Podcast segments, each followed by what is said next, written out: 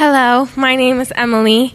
The Old Testament reading is found in Psalms 133, 1 through 3. How good and pleasant it is when God's people live together in unity. It is like precious oil poured on the head, running down on the beard, running down on Aaron's beard, down on the collar of his robe. It is as if the dew of Hermon were falling from Mount Zion, for there the Lord bestows his blessing, even life forevermore. The word of the Lord.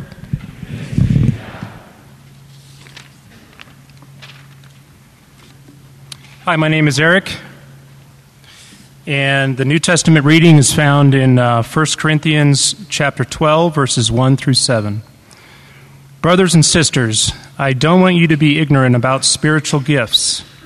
You know that when you were Gentiles, you were often misled by false gods that can't even speak. So I want to make it clear to you that no one says Jesus is cursed when speaking by God's Spirit, and no one can say Jesus is Lord except by the Holy Spirit. There are different spiritual gifts, but the same Spirit. And there are different ministries and the same Lord. And there are different activities, but the same God who produces all of them in everyone. A demonstration of the Spirit is given to each person for the common good. The word of the Lord. Hi, my name is Anne. Please stand for the gospel reading. Found in John 17, verses 20 through 26. I do not ask for these only, but also for those who will believe in me through their word, that they may all be one, just as you, Father, are in me and I in you, that they also may be in us, so that the world may believe that you have sent me. The glory that you have given me, I have given to them, that they may be one, even as we are one, I in them, and you in me, that they may become perfectly one, so that the world may know that you sent me and loved them even as you loved me. Father, I desire that they also, whom you have given me, may be with me where I am, to see my glory that you have given me because you loved me before the foundation of the world. O righteous Father, even though the world does not know you, I know you, and these know that you have sent me. I made known to them your name, and I will continue to make it known that the love with which you have loved me may be in them and I in them. The Gospel of the Lord.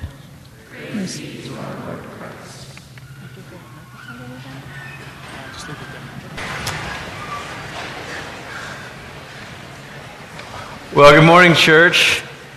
It is great to be back with you today. Um, my wife and I and our two older children were uh, guests last week of the Christian Missionary Alliance. Many of you are familiar with the good work that they do all around the world, and they've uh, actually they've got this program for developing younger leaders called Envision, and uh, so they had a summit of all of their uh, young uh, leaders at, um, well, it was in Paris uh, last week, and they asked me if I would come and speak to them three times, and for that I'm very grateful.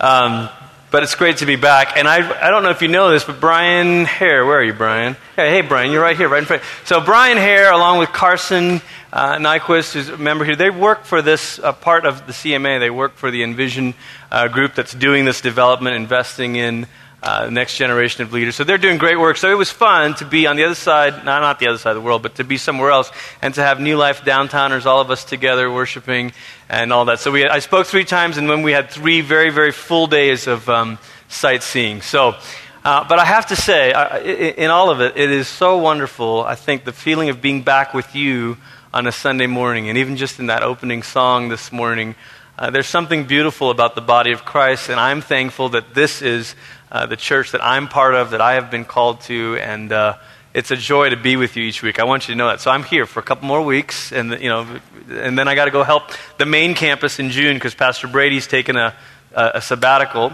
We believe in sustainable rhythms for all of our leaders here at New Life Church. I think that's a very important thing. It's one of the things Pastor Brady doesn't just teach, but models. And so he, once every seven years, every person, every full time staff member gets an extended break. And, and Brady's never taken one since he's been here. It's been seven years. So he's taking the whole summer to rest and reflect and recharge and, and focus. And so a number of us are com- going up to fill in. And so I'll go up a couple weeks in June to fill in and, and all of that. But I say all that to say we're part of a great church. We're in this for the long haul. And we, we do these things so that we can make it. We're not here to have a burst of spiritual energy and then kind of fan out or burn out. You know, we want to last. And uh, that's the goal. Okay, so we are going to wrap up in the next few weeks here this, this series that we've been in through the book of First Corinthians. So we started, we started this er, earlier this year, I think in January, and we did the first eight chapters. We took a break for Lent and Easter. And now here we are, and we're, we're coming towards the tail end of it. Today, we're actually going to combine two chapters together. Gasp. Uh, chapter 12 and chapter 14. So if you have your Bibles, you can kind of turn there and you can, you can kind of earmark both the chapters 12 and 14. We'll come back to 13 next week and then jump back to 15 and finish out 15 and 16 um, after that. The title of the series has been Church in the City because the question that we've been wrestling with through this series is what does it mean to be the people of God in the midst of a culture that does not acknowledge Jesus as Lord? What does it mean to be the church in the midst of the city, if you will, the city of man?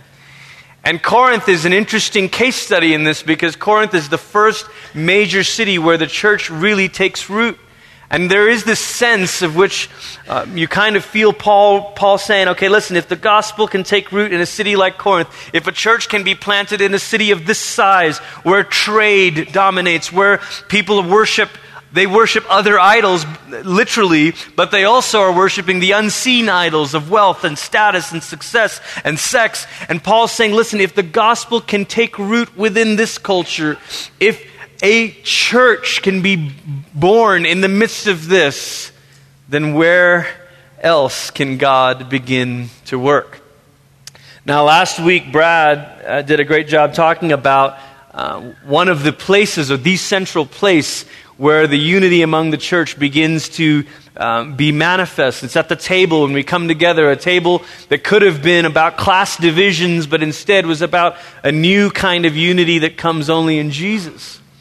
But the truth is, if we were to be honest for a moment, if I were to say, okay, but do you feel like there are class distinctions in the church? You would say, yeah. No, I, yes. And, and it may, may not have anything to do with economic status. It might.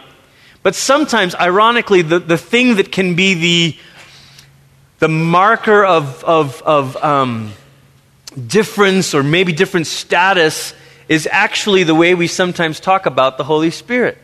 And it's ironic because the Holy Spirit is supposed to be the one who unites the church, who breathes upon the church, who works in the church.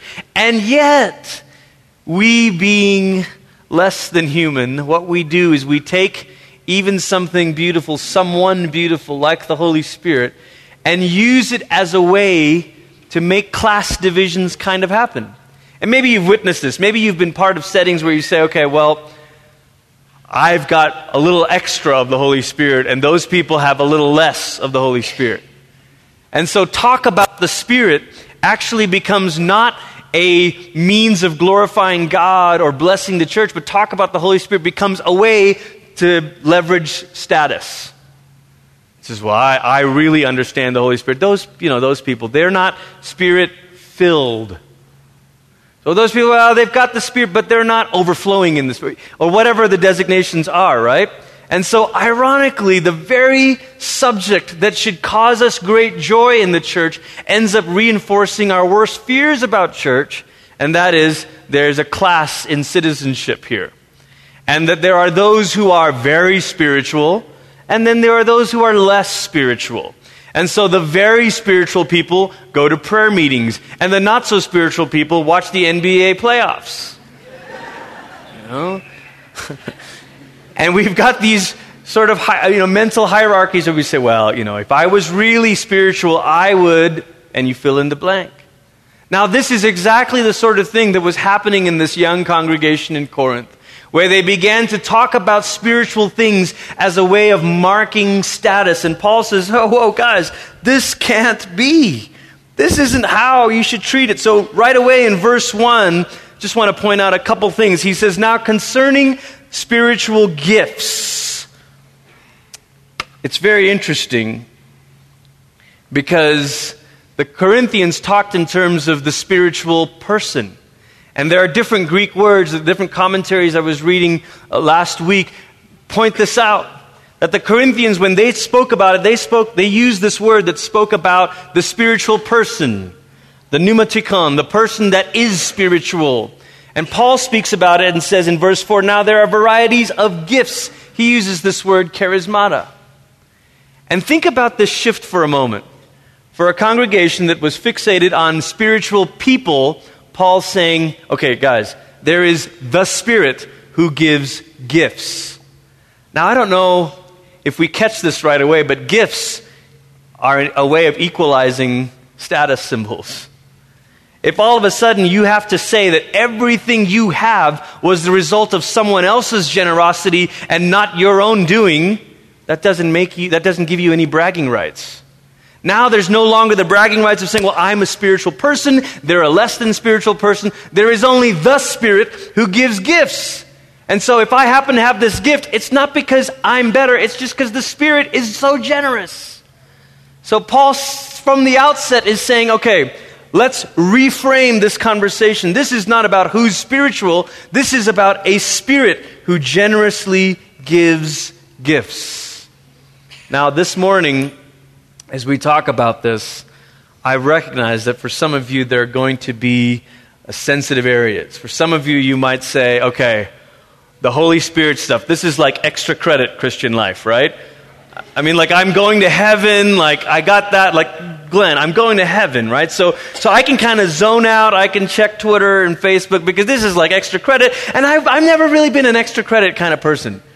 I'm a bare necessities sort of person, right? I mean, and others of you are saying, okay, spiritual gifts. Finally, we're talking about the real stuff that matters how do I do? And it's like, you know, it's like learning new spells that, you know, wizards use or something. And you're like, how do I do that? Sorry, I've, I've, told you I've been reading the Harry Potter books. It's a bit on the brain, but. And so this has the chance of either half of you not paying attention or the other half of you paying so much attention that you're, this is it. But my hope for all of us this morning is that we come to maybe a fresh look of what it is that happens in a church when the Spirit is at work. What happens when the Spirit is at work? What does it look like in a community of faith? What does it look like in a congregation? What does it look like when the Spirit is at work? 1 Corinthians 12, we'll start with verse 3. Therefore, I want you to understand that no one speaking in the Spirit of God ever says Jesus is accursed. No one can say Jesus is Lord except in the Holy Spirit. We heard this in the New Testament reading. And now there are varieties of gifts, but the same Spirit, but the, and there are varieties of service, but the same Lord. And there are varieties of activities, but it is the same God which empowers them all. And to each is given the manifestation of the Spirit for the common good. Now skip down to verse 11. All these are empowered by one and the same Spirit who apportions to one individually as he wills. We're going to say three things this morning, and from this passage, we can at least see these three statements, and I want to put them up on the screen, and then we're going to work through them in reverse. But when the Spirit is at work, the Lordship of Jesus is proclaimed. When the Spirit is at work, gifts are activated for the good of the church. And when the Spirit is at work, everyone is involved. Now we're going to begin with the last one and work our way uh, backwards. When the Spirit is at work, everyone is involved. Paul goes on in, in chapter 12 and uses this very famous illustration about the body. And you can read it between verse 12 and verse 31. And he says, Look, just as the body is one, but it has many members, all are members of the body, though, though many are one body, so it is with Christ. And he says, Look, there's Jews and Greeks and slave and free, but we were all made to drink of the same Spirit. And then he goes on he says, If, if the foot should say, Because I'm not a hand, I don't belong in the body, that would not make it any less part of the body. And he goes on and starts developing this metaphor and says, Look, if everyone was an eye, then who would hear? And if you've been in church at all, you've heard this over and over again. But often what is missed is that this body metaphor was used throughout the centuries, dating as far back as Plato in 5th century BC all the way up to Epictetus, who was one of Paul's contemporaries. In other words, when Paul starts talking about the body metaphor for all of us belonging and all of us being one, this was a well known rhetorical device. But here's the trick Paul was using it in a different way. See, there was a famous speech that Senator Menenius Agrippa gave during a workers' strike. There was a workers' strike. And the senator gets up and he gives this speech and he compares the city to a human body. Except what he's doing is he's using it as propaganda to get the slaves to get back to work. And he says, listen, where the city functions like a body and everybody has a role. And if you slaves don't work, how will the rich eat? That's what he says. And he's basically using this body metaphor as political propaganda to say, hey, listen, I know you're not that important, but we need all types to make a society work. What? Notice that what Paul is doing is the very reverse. He uses the body metaphor, but not in a propaganda sort of way. He uses the body metaphor to say not that the weak should serve the strong, but that the strong should serve the weak. He uses the body metaphor to say, listen, those of you that are visible and have everybody knows what you do, you should actually pay attention to those who are hidden and often overlooked because they are just as valuable. Paul uses this metaphor from secular society and says, listen, in the church, we don't speak about one another as a means to let the guys on the top get everything they want we believe that when the Spirit is at work, everyone is involved. That there's dignity to your life, that there's value to your contribution, that you have a role to play within the church. What's tokenism in the world is actually truth in the church because of the Holy Spirit. See, we can make nice speeches and say, okay, everybody matters, everybody. But it's the Holy Spirit that actually makes that true. Because it's the Holy Spirit who says, no, actually, I am working through every person, every part of this congregation, every individual. There is no room here, no excuse here to kind of check out and say, well, they, don't really mean me.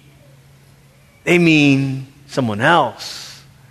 No, no, you could lead a meal group. No, no, you could help teach our children. No, no, you could, could encourage one another on the way, and you, you can, there are gifts that are at work in you. I think it's, it's fun sometimes when I hear people, you know, use church language to get out of contributing. You say, well, my gift is not set up. because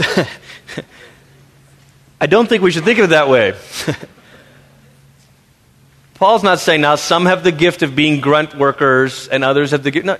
In fact, he, remember, he's doing the opposite. He's saying, listen, whatever role you play, there's a gift that can come through as you do it. That it's not the actual act of setting up or tearing down, but it's the people you're able to encourage along the way. So, say you have the gift of discernment or whatever, it's as you serve that you all of a sudden say, you know what, I, I think something's going on in their life. I'm going to ask them how they're doing after this, and then maybe we can pray for one another. You see what I'm saying? That we don't use this as an excuse to check out. We use this as a mandate to say the Spirit says all of us have a role to play. Everyone gets involved. Everyone gets involved. The other thing that I think is uh, maybe sometimes a misnomer is we, we spend a lot of time trying to identify the one gift or the two gifts that are in your life as if it's like, this is my one gift and this is the only gift that I will have for the rest of my life.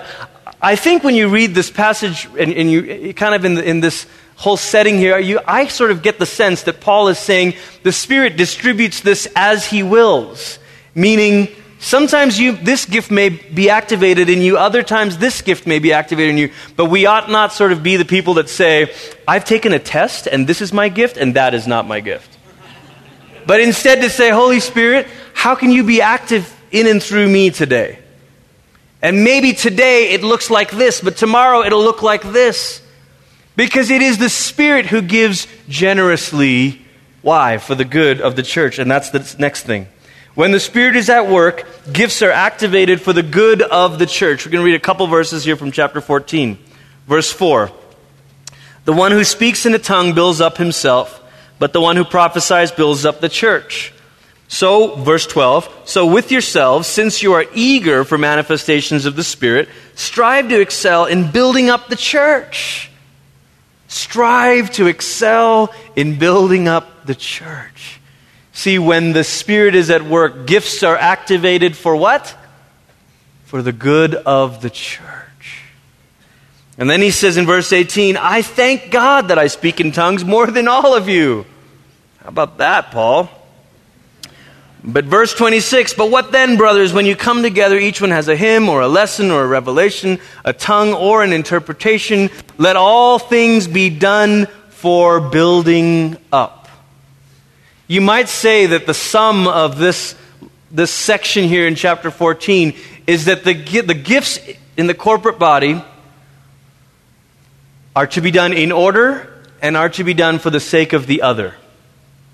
They're, they're not a way to display your, uh, your, your whatever, you know, your gifts, your awesomeness. They're not a way to sort of parade our talents. I want to say this. Very often, the temptation for all of us is to say, well, this church does not let me use my gifts. And I'll press on that person. Well, what do you mean by that? So I have the gift of prophetic dance, and this church refused to make room for it in the Sunday service. So I, am sorry, is the Sunday service the only room where gifts can be used? No. You're like, hmm, yes, no. And we have this overly narrow way of saying, okay, well, this church has a prophecy mic, so they really welcome the gifts. This church doesn't have a prophecy mic. And so they don't welcome the gifts. That's, that's, that's not true. Do you know that, oh man, this is a whole, this would be a whole rabbit trail sermon. Dr. Todd, I'm looking at you, you're smiling because you. There's a whole thing of saying that the actual preaching of the word is closer to the New Testament vision for prophecy than what we think of as prophecy. That it's to proclaim Christ with the prophetic insight of who Jesus is as Lord. That is the heart of this. So every Sunday there is a prophetic proclamation of Jesus. But does that mean that the Spirit cannot work in you for the gift of prophecy? Paul's saying, hey, prophecy, that's, the, that's kind of the, the main one for strengthening and encouraging and comforting. Do you know some of the best things you can do is to say, Holy Spirit, can you stir this up with me as, as we have uh, conversations with our friends? Can you stir this up in me as we sit with our meal group, as we go out to lunch afterwards? It doesn't have to be weird. It's not the kind of thing where you're sitting at lunch and all of a sudden you go, hang on, guys, hold on. Yes, Lord? Uh huh. Okay, I'll tell him, Lord. What? No, it. And I, have been in those services. you know where I went for my undergrad. Okay. Um, um, it could be as simple as saying something, something comes in your heart and you think, I think this person needs to know that God sees them, that God is aware of their life and their struggle. You're like, oh, that, that's, that's not prophecy. That's like, I don't know. That's, but maybe the Spirit is breathing this to you. And you don't have to say it as if you're Isaiah you know, or Ezekiel. In fact, it'd be better if you didn't, because wasn't he the guy that like was naked and prophesying and stuff? But um, you could it just it could be it could be very natural and say, hey, I I don't know if this lands with you, but um, just kind of feel like I want to tell you that the Lord sees you, that you matter to Him, that what you're going through, He He notices. Can I just pray with you about that? That's it. That's it. It's as, it's as simple as that. We get fixated on using gifts to display our spiritual status. And Paul says, if you're really focused on the gifts being for the good of the church, then you would eagerly desire this in all kinds of settings. In every different conversation or gathering to say, Is there someone here, Lord, I can encourage? What a great prayer. Could you imagine on, a, on Sundays, because that's, when that's the day when all of us see each other the most. Could you imagine coming to church and saying, Lord, is there someone this morning you want me to encourage? I want to be open, Lord. And, uh, and if you drop something in my heart, I'll, I'll just go share it in a, in a real kind of simple way. Could you imagine doing that? How beautiful would that be? To say, hey, I just want to encourage you. It doesn't have to be thus saith the Lord language.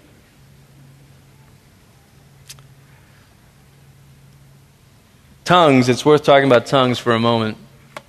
A lot of times it's pointed out that tongues in the book of Acts was actual languages, which is uh, certainly one of the ways you can read that translation tongues, languages. And on the day of Pentecost, they didn't stand up and speak ecstatic utterance, they spoke, a lang- they spoke languages. And it was those languages that preached the gospel to other people. And so a lot of people say, you see, so this modern thing of, you know, speaking ecstatically, that's not, you know. But the truth is, Paul now in Corinthians talks about tongues as a kind of personal edification prayer thing. And so we're left to kind of wrestle with this to say there's certainly a kind of tongues that doesn't require interpretation because it's in somebody's language. But there seems to be this other kind of tongues that Paul says it's like praying with the Spirit, praying in the Spirit. And my mind is unfruitful when I do this, but I do this more than y'all. Paul's like, You don't see me when I'm praying in tongues. But I do because it builds me up. But when I'm with you, I ask the Lord to give me more of the prophecy thing so I can speak the word of Christ to you and bring encouragement to you. I want to say that we don't believe at New Life that tongues is the marker of having the Spirit at work in your life. Just so you know that. I know there's been a lot of damage over the years where we say, well, listen, if you don't speak in tongues, you don't have the Holy Spirit. You don't have the Holy Spirit, you're not saved. That, that's not what we believe. We believe that it is the Spirit that leads us to confess Jesus as Lord. So at the moment of conversion and the receiving of the Holy Spirit, that regenerating moment is, is concurrent. I mean, it happens at the same time. And we don't believe that everybody needs to speak in tongues. That's also not true.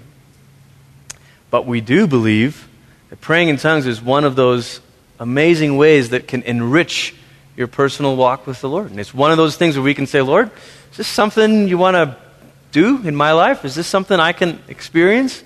I've talked to several people. I was talking to a friend recently who said, man, I haven't really been praying in tongues. I mean, that hasn't been part of my life for a long time, but I was, I've been walking through this really dark and really heavy period. I didn't really know how to pray, and I didn't have words for it. And I just, just began to sort of, it just sort of came out of me, and I felt like my spirit and the Holy Spirit were communing. I know, listen, I know for a lot of you are like, this is freaking me out, man. I get that. I get that. It's okay. There's a lot more mystery than any of us can wrap our heads around, and there, there's room for that. We say this all the time, New Life downtown, rooted in history, but room for mystery. Because when the Spirit works, it's not always. So, but Paul's saying, look, the Spirit activates gifts for the good of the church. So think about the things that we can do for the sake of the others. And then finally, when the Spirit is at work, the Lordship of Jesus is proclaimed. Ultimately, the test of this, and again in verse 3, I want you to understand no one speaking in the Spirit of God ever says Jesus is accursed, and no one can say Jesus is Lord except in the Holy Spirit. The mark of the Spirit's work is that Jesus is always exalted. It's not sensationalism, it's not goosebumps. No experience is an end in itself. I, I have a caution for many of us in the charismatic tradition that have possibly made an idol out of encounters where everything is about an encounter, an encounter. Do you know, over and over again in the Old Testament, the people of God were tempted to make a place of encounter a permanent place? Where it becomes this shrine and becomes this place where we don't worship an experience. In fact, what the Spirit does is enable us to confess Jesus' lordship and proclaim him something far bigger than our lives or our statuses. You know what's interesting? This, this, this thing here about nobody says Jesus is accursed if they have the Holy Spirit. It's such a puzzling text. The, um, the main commentary I've been using for this is a, is a, a guy named Thiselton. And Thiselton has a very accessible pastoral commentary, and then he has like the 3,000 word version of it, you know? And he says, he says he's come up with, I think it's seven or eight different possible explanations for this phrase because it's a tricky phrase, even in Greek. It just says anathema Iesus, curse Jesus. And, and, and is it, it, does he mean that Jesus is cursed, or does he mean it as a Jesus curse? And he says, look, for all the different explanations I've come up with, come up with there's, a, there's, there's a newer one that is actually the most intriguing of all. And he points to this other scholar who says, look, recently they have discovered 27 ancient curse tablets around Corinth. 14 of them on the slopes of the Acrocorinth, you know, that mount where the temple is. What's a curse tablet? A curse tablet was, it would have the, the name of a pagan god, and it would be used to curse your rivals in business, or in athletics, or in romantic pursuits. These curse tablets. And it's possible that Paul is saying, look, the evidence of the Spirit's work is not that you use Jesus as a way of cursing others. Now, work with me for a little for a moment here. You're listening to this and you're saying, "Why I would never do? I would never say Jesus curse you. You, I would, I would never say that." No, that's true. But how many times do we try to use Jesus to put somebody else down? Jesus, I'll use Jesus to gain a leg up in my business. Is that getting a little close to home? I'll use Jesus to make sure I succeed and my rivals fail. I'll use Jesus to make sure that we win this lawsuit. I'll use Jesus to make sure that we get our way. I'll use Jesus to make sure my competitors don't have a chance. I'll use Jesus to gain an edge. And Paul is saying the evidence of the Spirit's work in your life is you don't use Jesus to lift yourself up. The Spirit uses you to lift Jesus up. That's the mark of the Spirit's work. The Spirit uses you to lift up Jesus as Lord, not you using Jesus to lift yourself up. Paul's saying that's the very opposite of what it means to have the Spirit at work. And so sometimes in our age of revival tourism, There is a way of talking about the Holy Spirit as a way to lift up the name of a church or to lift up the name of a person or an individual. And I think Paul has a word of warning for us to say listen, if the Spirit's at work, this isn't about lifting you up. This is about proclaiming Jesus alone as Lord. Now think about this the Lordship of Jesus. What a powerful confession it is. In a culture that used the word Lord, but only used it for one person, and that was Caesar. Where everyone around them said, Caesar is Lord, Paul says the Holy Spirit makes it possible for you to say, Jesus is Lord. It is the Holy Spirit that is at work in us that makes it possible for us to say all the gods that the world worships, all the gods of money and power and sex, all of those gods, those are not Lord. They cannot give what they say they can give. It is Jesus who is Lord. And my whole life will be lived differently because I've embraced the Lordship of Jesus. And how is this possible? Because the Spirit is at work. How is this possible? How can we really live as the church in the city? How can we really live as a people who have a different Lord?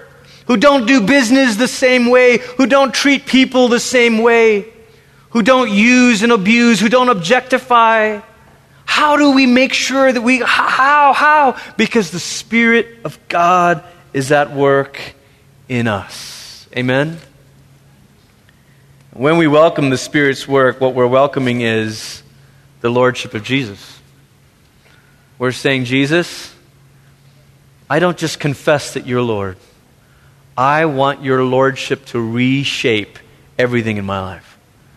I want to change the way I think about marriage. I want to change the way I think about friendships. I want to change the way I think about men, think about women, think about life, think about money, think about recreation, think about vacations, think about vocation and work. I, I, want, the, I want the Lordship of Jesus to reshape everything. So, Holy Spirit, come. Holy Spirit, come. Remember Paul before he was Paul? When he was named Saul? You remember when he was so zealous to persecute these early Christians? And do you remember he had this vision of Jesus, knocked him off his horse? You remember what Jesus said? He said, Saul, Saul, why are you persecuting me? I think that stuck with Paul. And so when he says the church is actually Christ's body, I think he's thinking about the time when, as a young man, he was persecuting the church, and Jesus said, You're persecuting me. Paul sees this intimate connection between the church and Christ himself. And he says, Listen, the last thing you should do is to take the gifts of the Spirit and make this about your individual status and your being spiritual and your. No, this is the Spirit of God at work so that Christ's body is alive and well in the world today.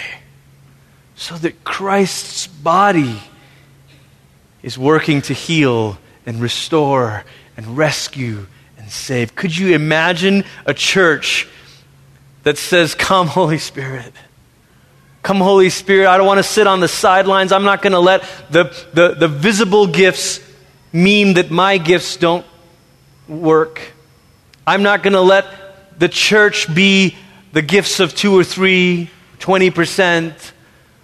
Holy Spirit, come on and activate these gifts in me so that Christ's body is full. So that Christ's body doesn't have a gimp arm or a dead leg, but that Christ's body is full of life because we've allowed the Spirit to work in us. Could you imagine that? Some of the questions maybe we could ask ourselves is really about this issue of surrender. What is it in your life that you need to surrender so that the Spirit can have His way through you? For some of us, it's we're not earnestly desiring spiritual gifts, like chapter 14, verse 1 says, we're earnestly avoiding them. Because I don't want to look foolish and I don't want to embarrass myself, and it's all just kind of weird. Do you know, what if you said, you know what, God, could it be that the answer to someone else's prayer or cry of their heart could come through me if I would let you activate my, these gifts in me? Imagine that. Don't make this about you, either in fear or in pride. See, there's two pitfalls to this, isn't there? The one is to become puffed up, but the other is to withdraw and be fearful and I don't I'm scared. But both rob us of functioning as this body. So how could we surrender to Christ's lordship this morning? How could we surrender and say, all right, Holy Spirit, this is kind of risky. I, I don't know how, how, to do this, but, but yeah, I, I, I want to make way.